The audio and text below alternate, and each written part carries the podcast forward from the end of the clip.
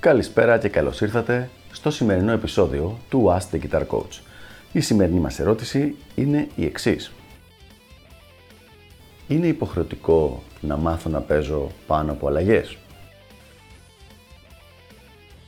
Μία πολύ ωραία ερώτηση λοιπόν, η οποία κατά πάσα πιθανότητα έρχεται από κάποιο κιθαρίστα ο οποίος ασχολείται με τη rock μουσική και που αναρωτιέται κατά πόσο πρέπει, είναι υποχρεωτικό ή αν είναι χρήσιμο το να μάθει να παίζει πάνω από αλλαγέ ή play over chord changes όπως λένε στην αγγλική ορολογία.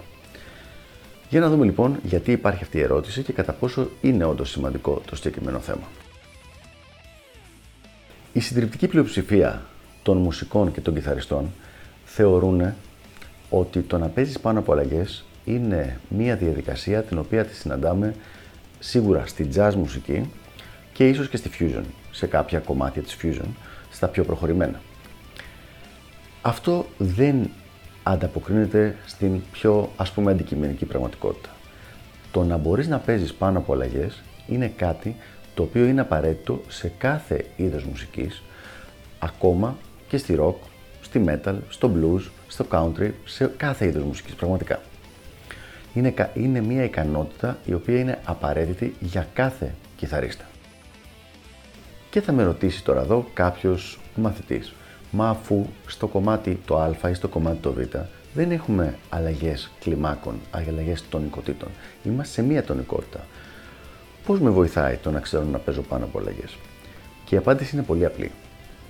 Σε βοηθάει στη μελωδικότητα του παίξήματό σου.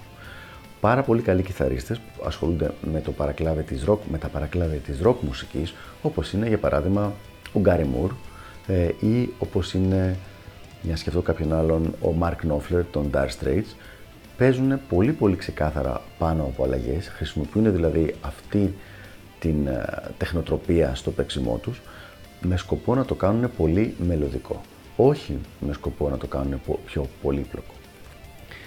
Για να δώσω ένα προσωπικό παράδειγμα, από τις σπουδές μου στο Musicians Institute στο GIT, θεωρώ ότι το πιο σημαντικό πράγμα το οποίο έμαθα εκεί και αυτό που πραγματικά βοήθησε το παίξιμό μου να εξελιχθεί παραπέρα ήταν οι διάφοροι τρόποι για να προσεγγίζω το πώς παίζουμε πάνω από αλλαγές.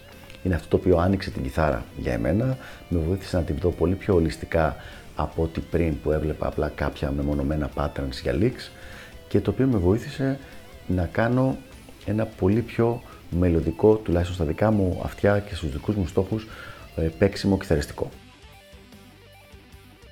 Ω εκ τούτου λοιπόν, σε όποιον με ρωτάει για το συγκεκριμένο θέμα, η απάντησή μου είναι πάρα πολύ ξεκάθαρη και πολύ απλή. Ναι, κάνε μια αρκετά εντατική προσπάθεια τουλάχιστον για κάποιους μήνες να μπορέσεις να μάθεις να παίζεις πάνω από αλλαγές. Και θα σε βοηθήσει σε όποιο είδος μουσικής και να παίζεις και στη γενικότερη μελωδικότητα του παίξήματός σου. Αυτά λοιπόν από μένα για το συγκεκριμένο θέμα. Ελπίζω να βοήθησα και τα λέμε στο επόμενο επεισόδιο του Ask the Guitar Coach. Γεια χαρά!